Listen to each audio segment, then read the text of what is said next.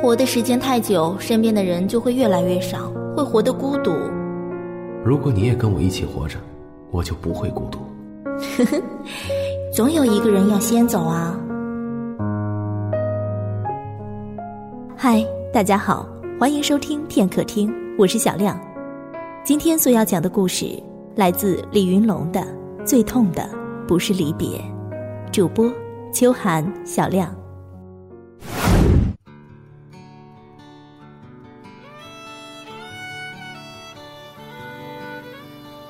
洋洋二大爷的表舅是当年城里有名的理发师，如今他年近百岁，理发的手艺也只能是为老朋友献上。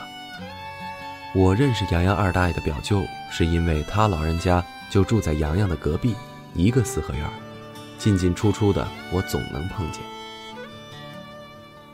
洋洋二大爷的表舅姓陈，叫陈灭洋，据说他老人家的父亲是满清的一个小军官，庚子国难的时候跟洋人干过一仗，有幸从死人堆里逃了出来，给十几年后出生的儿子取名灭洋，以表心中之恨。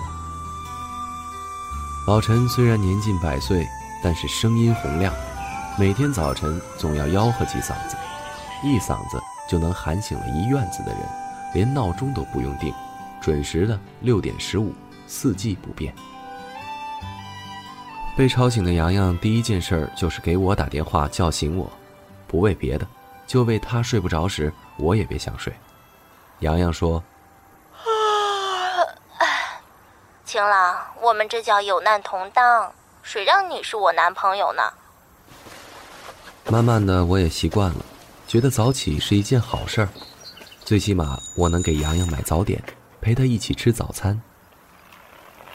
我第一次提着早点去找洋洋的时候，老陈半扎马步地站在四合院的中央，双手插在腰间，眼睛直勾勾地看着远方，简直是吓我一跳。我知道这是洋洋二大爷的表舅，但我不知道应该怎么称呼他，他辈分太长了。我只能惊讶又笑呵呵地说：“您这么大年纪还练武呢？”老陈压根儿就没搭理我的意思，保持姿势一动不动。此刻我便看到撩起窗帘的洋洋透过玻璃冲我直笑。我连忙到了洋洋屋里，洋洋还赖在床上，见我来了立即就问我买了什么好吃的，而我则是好奇地问他：“老陈会武功吗？”洋洋说他也不知道。过会儿便看到老陈推着他的小三轮，载着他的工具箱准备出去了。我问他：“这么大年纪了还能骑三轮，他要上街买菜吗？”“嗯，他大概是要去给别人理发吧。”洋洋这话让我更是好奇，这么大年纪了，眼神听觉都有问题，还能给谁理发呢？直到晌午我从洋洋那里离开，在路过一个胡同时看到了老陈的背影，他一边抽着旱烟枪，一边全神贯注地看着花圈深处的大相框，上面是一个面带笑容的老人，我猜那应该是老陈的朋友。后来我才得知，原来老陈是去给故去的老友整理遗容，用老陈的话说，死了也得体面干净的走。我把这事儿跟洋洋说了一遍，洋洋告诉我，这已经是今年来老陈亲自送走的第五个了。我脑海中瞬间闪过了老陈对着老友遗像发呆的身影，他那时一定在叹息地对老友说：“安心走吧，你这个发型不错，体面，只是再也没有机会理了。”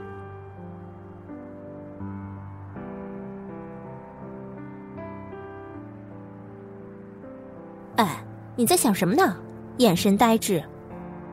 我在想，老陈的儿女都跑哪儿去了？为什么只跟你二大爷住一块儿呢？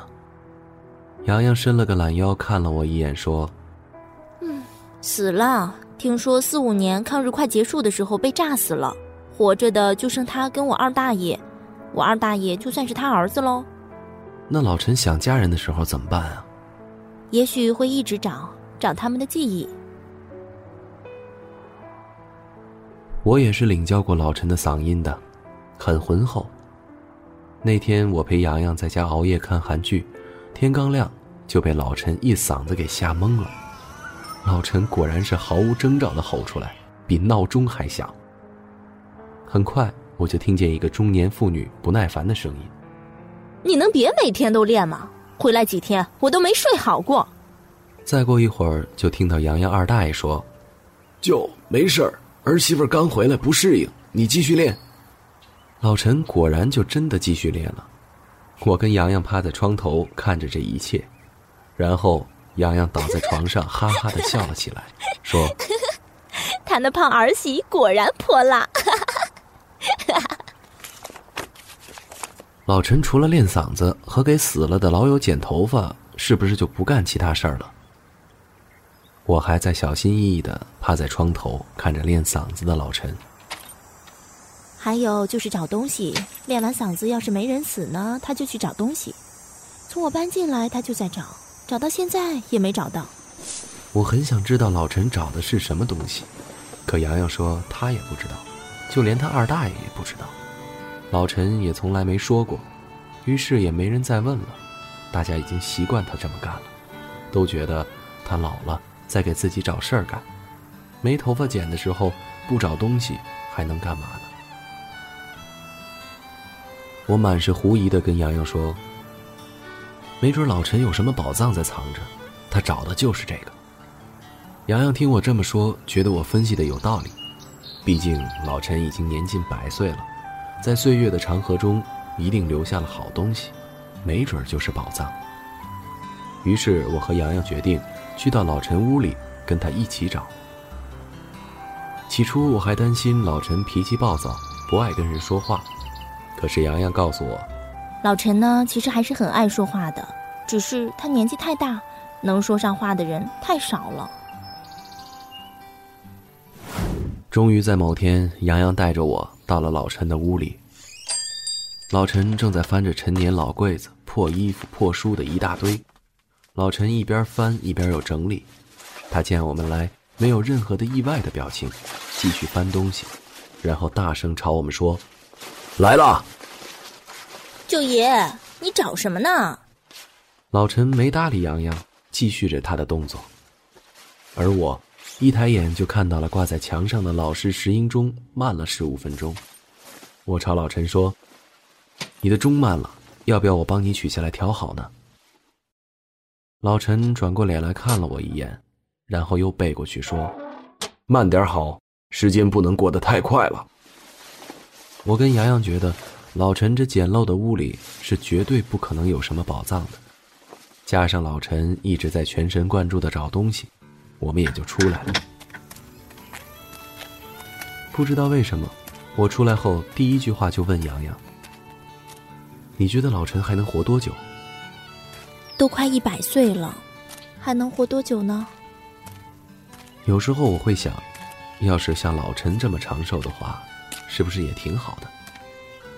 可后来我把这个想法告诉洋洋以后，洋洋告诉我，活的时间太久，身边的人就会越来越少，会活得孤独。我说，如果你也跟我一起活着，我就不会孤独。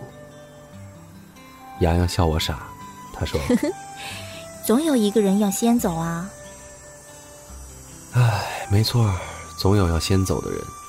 老陈的家人都先走了，老陈还是活到了现在。这么看来，老陈是个英雄人物，内心是极其坚强的。后来我跟洋洋发现了老陈的一个秘密，他除了上午练嗓子之外，每天下午还去澡堂洗澡，而且澡堂从来不收他的钱。我和洋洋猜，这有可能是老陈每天去洗澡的原因，毕竟老陈的钱很少。我清楚地记得，老陈第一次主动跟我说话时，我正准备跟洋洋一起出去，老陈也推着三轮往外走，见到我便问：“照相馆在哪儿？你知道吗？”接下来我便和洋洋一起把老陈带进了一家照相馆。老陈说，这照相的和以前不一样了，怎么见成这个样子？洋洋说：舅爷，你天天只在胡同里逛，外面早和胡同不一样了。老陈说自己上次照相还是在抗日时期，照片早已经找不到了，这么多年来也一直没照过，怕照相会折寿，让自己命短。洋洋当场就反驳了老陈的想法，可老陈还是坚定地觉得自己是对的。在老陈的单人照照完以后，洋洋说没跟老陈一起照过相，决定和老陈一起照一个，当然他也拉上了我。于是我站在老陈左边，洋洋站在老陈右边，老陈在中间尽全力地直起了腰。洋洋为了证明老陈照相折寿的说法是错的，一直摆造型拍照，我也是全力配合。在一旁的老陈很好奇地看着摄影师的单反以及背景板和灯光。也许在老陈的世界里，照相还是用镁光灯的。出了照相馆，老陈问相片什么时候能拿到，洋洋说两天以后能拿，到时候给老陈送过去。老陈点点头，骑上了他的小三轮，临走时跟洋洋说别照那么多相。洋洋一笑说舅爷，我就是想和秦老一起早点死。说完，洋洋拉着我的手就跑了，不为别的，就为了追上刚刚停靠在站台旁边的公交车。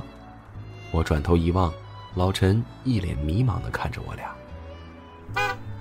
上了公交，洋洋喘息着朝我说秦朗，你愿意跟我一起去死吗？我愿意，但是最起码现在我们得好好的活着。说完，洋洋紧紧地搂着我的手臂，嗯、把头靠在我的肩上。回来的时候，在胡同口碰见了老陈，他坐在宽板凳上，由一个老师傅给他剃着头。洋洋告诉我，这老师傅呢是老陈带过的徒弟，现在也七十多了。我说，老陈和他的徒弟干的都是胡同的活啊。现在的发型啊，他们也剪不了，在胡同口服务街坊也挺好的。不过细细想来，这活干的也挺充满生活的艺术气息的，比装修豪华的理发厅安静多了。我告诉洋洋，有空我想让老陈给我剃个头。他眼花了，只能给死人剃了，还得是熟悉的死人，不然呢遭人恨。我觉得他也挺想再给活人剃一次的。哎呀，洋洋瞪了我一眼，真是活腻了，拧着我的胳膊说我真是活腻了。两天以后，洋洋和我把照片送给了老陈。老陈看着他的照片问我以后还能放大不，我说可以。老陈点点头说那这个可以留着以后用了。当老陈看到我们三人的合影时笑了，说这样照好看，只是自己老了。这是我第一次看到老陈笑。洋洋说老陈太老了，连笑起来都不明显了。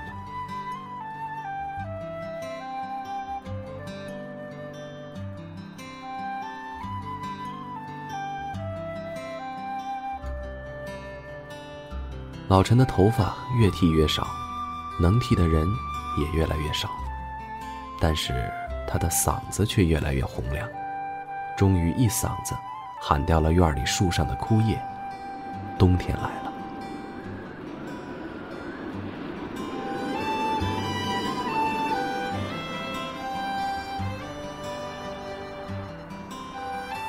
冬天的被窝是最暖人的，可洋洋依旧会被练嗓子的老陈喊醒，他一时间想搬到我这儿住。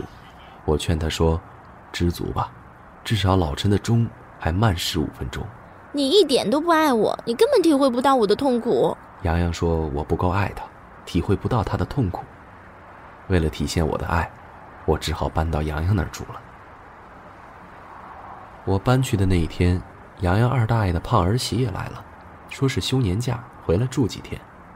回来他就说明天可不想听到老爷子练嗓子，就想睡个好觉。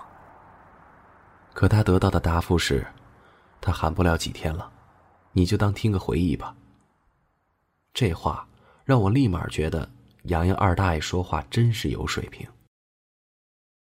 也许是来住的第一天，我梦见了老陈在给我剃头，他说：“你这头好剃。”剃完了还不忘吆喝一声：“好！”我正准备跟老陈说话，一脚被洋洋给踹醒了。外面还是黑漆漆的天，我说：“你干嘛呀？”哎，老陈没练嗓子。我一怔，拿起手机一看，六点整。天冷了，老陈起得晚了吧？说着，我跟洋洋拉开窗帘，等着老陈出来。可我们没把老陈等出来，却把洋洋的二大爷等出来了。他穿着棉拖鞋，披着军大衣，走到了院子中央，站在平日里老陈练嗓子的位置上，望着老陈房间紧闭的门。洋洋二大娘拉开院子灯，疾步走到洋洋二大爷身边，问了句：“就他咋了？”我和洋洋一瞬间明白是怎么回事了。洋洋立马披着棉衣往屋外跑去，我也紧跟其后。很快，洋洋堂哥和他的胖儿媳也出来了，一家人都伫立在老陈的门前，没人上前开门。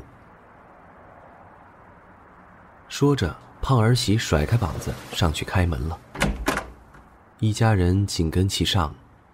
开了门，洋洋二大爷立马拉开灯，我们看见老陈笔直的在床上躺着，睡得很安详。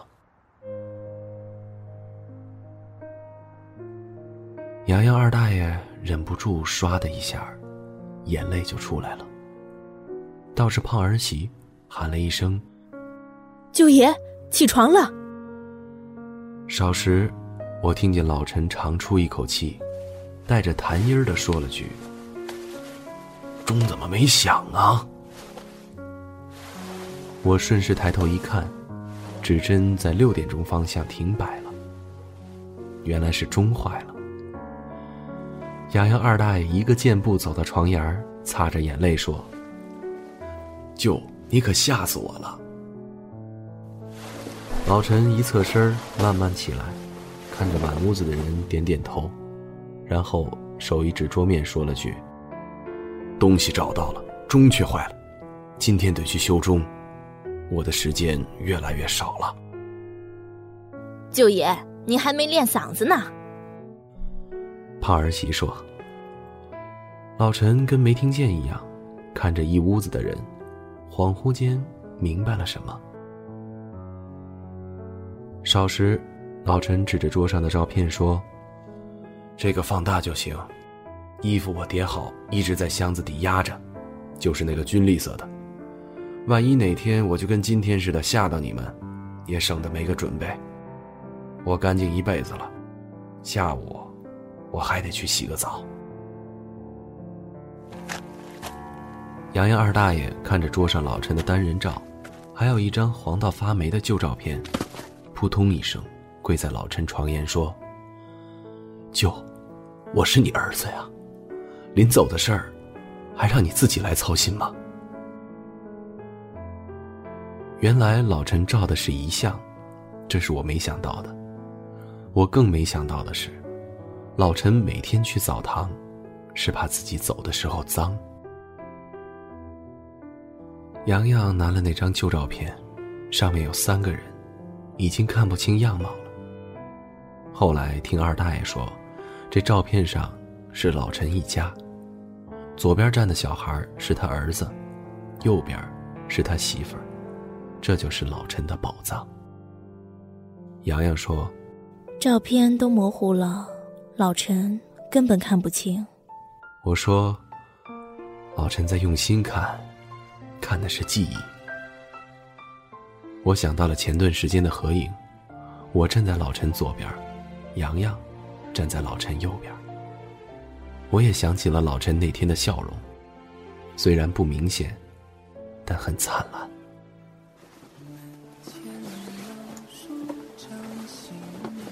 老陈穿好衣服，吐了口痰，又精神起来，把从墙上卸下来的钟装到了小三轮后面，就出去了。